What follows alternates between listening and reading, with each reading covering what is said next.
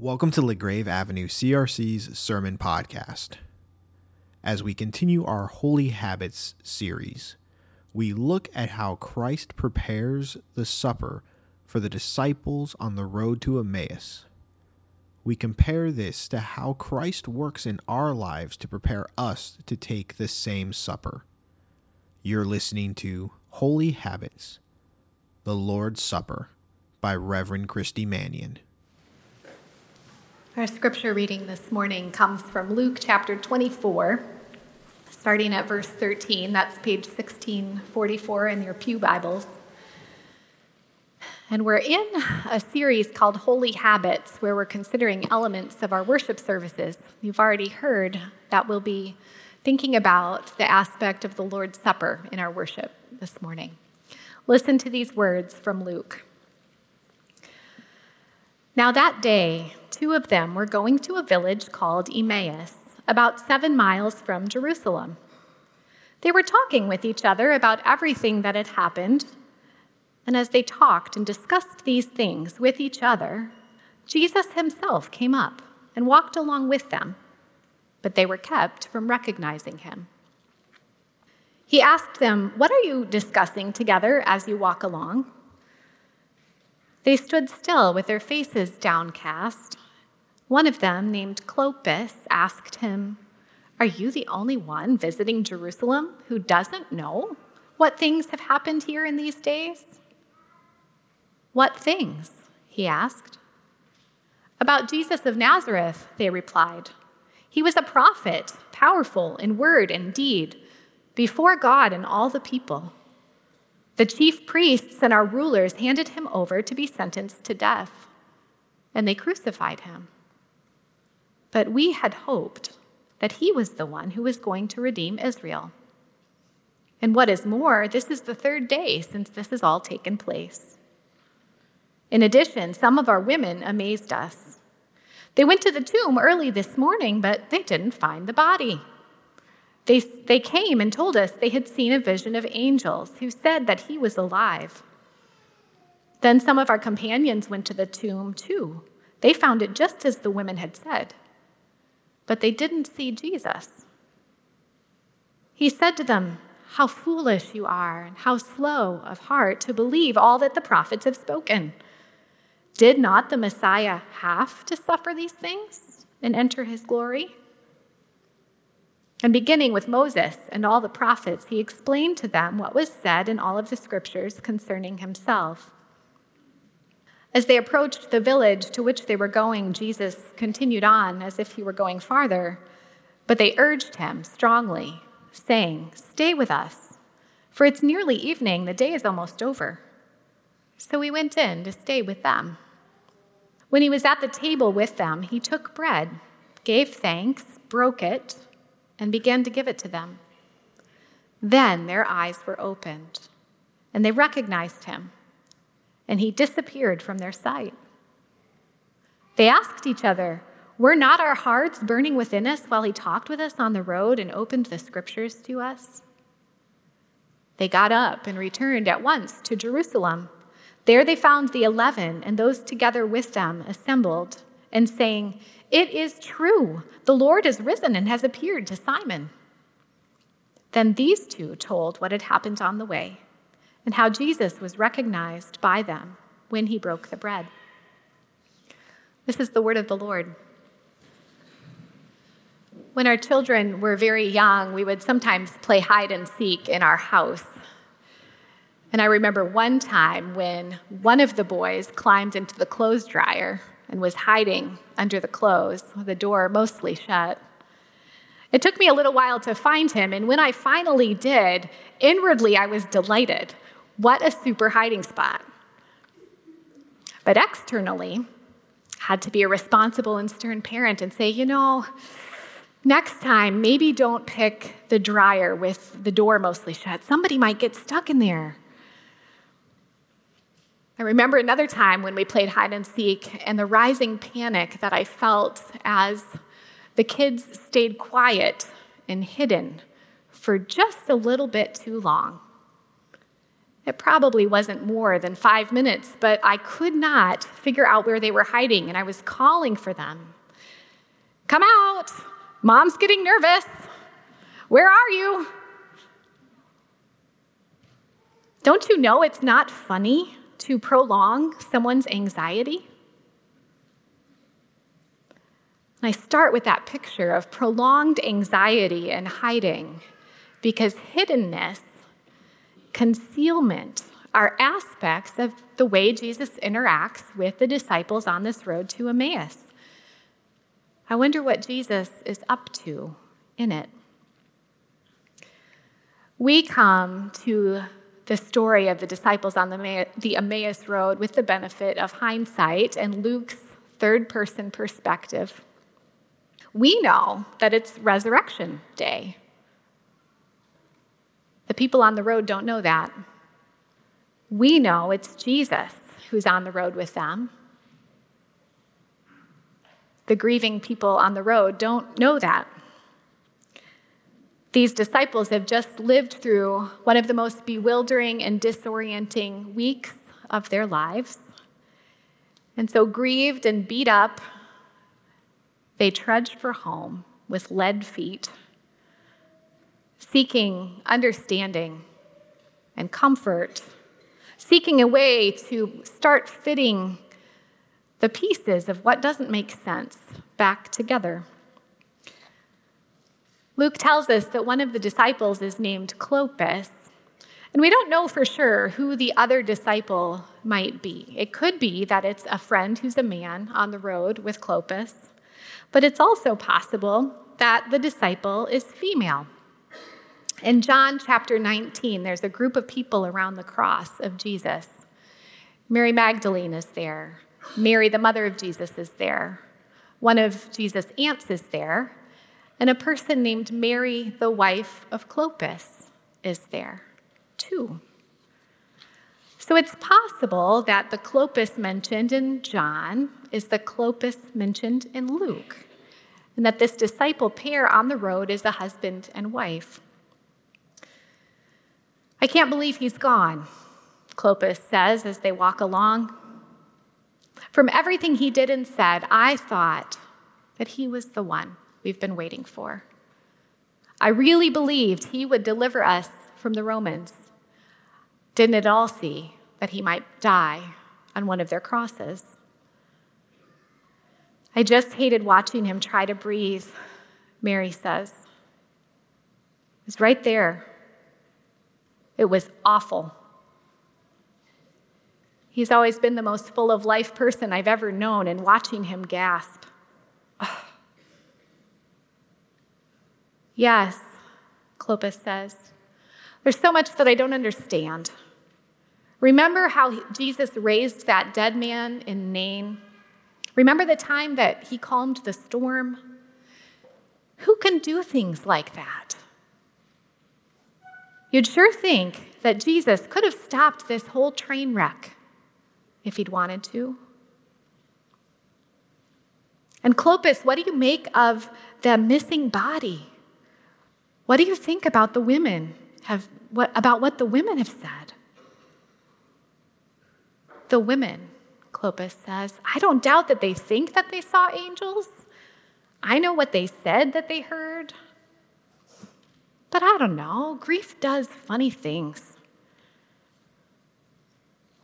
Hello there, a voice calls. Do you mind if I'd walk with you a while?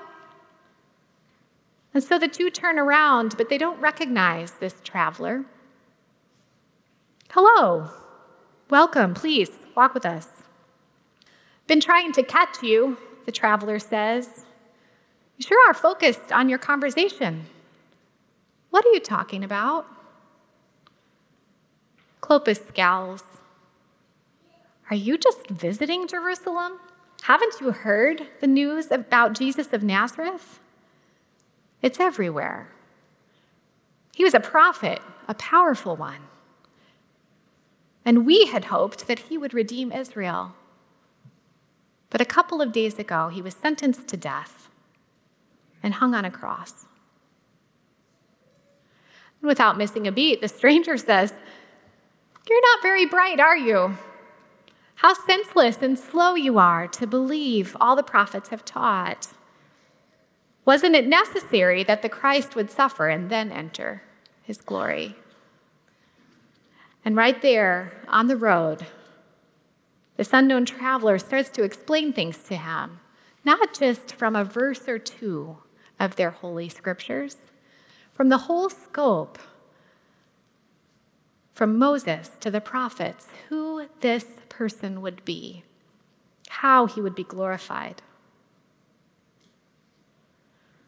I said at the beginning that hiddenness and concealment are aspects of this story that trouble me the most. Why? Oh, why? Are the disciples kept from recognizing Jesus? As Luke says. And why, oh, why, when Jesus comes upon these two perplexed and grieving disciples, doesn't he identify himself right away? Why doesn't he just say, Friends, it's me, I died, but I'm alive again? Shining the light of his resurrection into the darkness of their grief certainly seems like the surest route from point A of despair to point B of hope. But he doesn't do that for them, at least not right in that moment. So, why does Jesus hide? He's not a hiding little boy with some kind of strange enjoyment of the suffering and anxiety of the people that he loves. Surely he's not being tricky or cruel. Surely he has good reason for behaving the way that he does. So, what could it be? Zooming out from this story in Luke can help us answer that question. Because all throughout Luke, the disciples struggled to understand his mission. No fewer than three times in Luke, Jesus tells them he's going to go to the cross, he's going to die. They cannot understand it. Luke says that something important was concealed from them or hidden from them.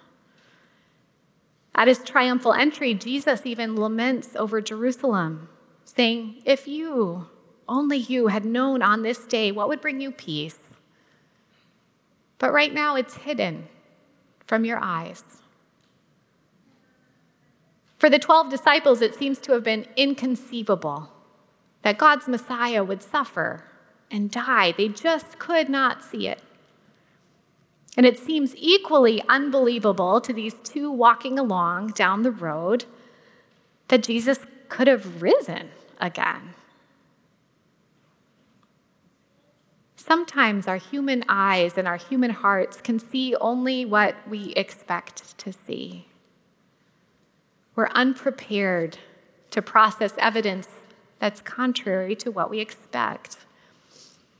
So, if the disciples didn't believe Jesus' words before he went to the cross, when he was telling them about it plainly, how likely was it that they would be able to believe him afterward? For Jesus to assure them that it was really him, that he had really risen, that the work he was up to hadn't ended at the cross, but was a launching point, some intricate work was going to be called for. So patiently, Jesus hides in plain sight. He adapts his message and his method to this skeptical audience, gets them ready to receive it. Far from taking some sort of perverse enjoyment in their suffering, wondering what they are saying about him after his death. He comes alongside these two on the Emmaus Road, falls into step with them, asks what they're talking about, and works from where they are to show him, show them himself. You know Moses and the prophets, he says to them. Let's start there and build from there. Let me show you how all of your scriptures speak of a coming Messiah. And as they walk and talk and listen, The disciples feel a curious warmth spreading through their chests, part conviction and shame. Have we been reading the scriptures wrong all this time, understanding it wrong? Part wonder and hope. Could it be that God is up to something that we haven't considered before? And part curiosity about who he is. Who is this man? How can he speak with such assurance? They reach the village, and the traveler doesn't want to impose, so he seems as though he's going further. But after a quick consultation with Mary, Clopas catches him and he says, It's getting dark. We don't want to, to see you out on the road after dark. Why don't you come on in and stay with us? So they go in, and Clopas lights a lamp. Mary gets to work in the kitchen. The bread will be unleavened tonight because everyone is hungry. They settle in around the table, and their guest does the honors, taking the bread, blessing the giver, breaking it, giving it to them to eat. And in that sequence of events, all of the times that the disciples have been with Jesus in the intimacy of a meal, whether a meal in a home like this one, a meal on a hillside where he has fed multitudes, they realize his pattern has always been the same. Takes the bread, blesses the giver, breaks it, and gives it them to, to them to eat. And the fog clears. Their eyes and their hearts are opened. They can see it is Him. Just as quickly as they can see Him, He vanishes. And that's strange. You'd think he'd want to stay around a while and continue to unpack that he's really there, but no, he leaves. And someone between the first service and now said to me, Yes, he leaves so that the Holy Spirit can continue to work in them. He doesn't need to be immediately present. The awareness that he's with them, that he has risen, is coming. So the two of them then get up from the table prepare to hoof it back to Jerusalem because news this good has to be shared. As I was thinking about God's hiddenness this week, I was thinking about us, the times when it seems like God is hiding from us. If you've walked with Jesus for any length of time, the odds are good you've had some stretch of your life where you knew he was there, you believed he was present, but you couldn't see him, you couldn't feel him. You wondered what he was up to. There's a couple journeying, journeying through infertility who become joyfully pregnant and go in for an ultrasound only to hear the doctor say, I'm so sorry, your baby has stopped growing. Or the 19 year old who couldn't wait to go to college who abruptly calls home and says she's dropping out. She won't really talk about why, but her parents know something has happened. She's not saying what it is. Or the social worker, teacher, healthcare provider who persisted with grace under the challenges of a global pandemic, only to find that the new normal is understaffed and they're tired. The hiddenness of Jesus on the Emmaus Road is strangely assuring when we find ourselves reaching for a God that we don't see all the time. Sometimes, in order to allow for the genuine development of our trust, the free exercise of our faith, sometimes God allows us to go through times, places, environments where evidence of his presence is thin. He will not force us to believe. But for those two disciples, as for us, just because we can't see him doesn't mean he's not there. The disciples don't see him at the grave, they don't find him walking along the road, but they finally meet him at the table. So maybe today you can't see him. Maybe today you can't hear him. But as you trust in the one in the faithfulness of the God who saved you, to also be the God who upholds you when you can't see him, he will feed your faith at this table. As certainly as you taste the grape juice on your tongue, as surely as you swallow that piece of bread, he has not left you alone. In his book Life Together, Dietrich Bonhoeffer wrote The congregation of Jesus Christ believes that its Lord wills to be present when it prays for his presence. So it prays, Come, Lord Jesus, be our guest. Thereby it confesses the gracious omnipresence of Jesus Christ. Each mealtime, then, can fill Christians with gratitude for the living, present Lord and God. In the good gifts of this physical life, Christians acknowledge their Lord as the true giver of all good gifts. And beyond this, they ask for the true gift, the true bread of life itself, to call them into the banquet of the kingdom of God. So, meeting Jesus today at his table doesn't undo everything mixed up, everything unjust, everything sad. But meeting him here sustains us in the meantime. It assures us that Jesus is really with us, even when we can't see him. It points us ahead to a day when we will gather around the Lord's table and everything will be well and healed and whole. Let's pray together. Lord of life, when our prayers feel thin and our hope is dim, we come to the table of your grace. In this ordinary bread and ordinary juice, take them, bless them, break them, give them to us. Assure us that in you the redemption of all things has come is coming and will come. Thank you, God. Amen. Thank you for listening to LaGrave Avenue CRC's Sermon Podcast.